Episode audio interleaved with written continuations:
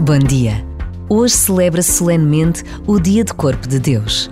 Por todo o país irão acontecer procissões e tempos de adoração ao Santíssimo Sacramento, num testemunho de fé que continua a viver-se de norte a sul, do interior ao litoral, assim como nas ilhas dos Açores e da Madeira.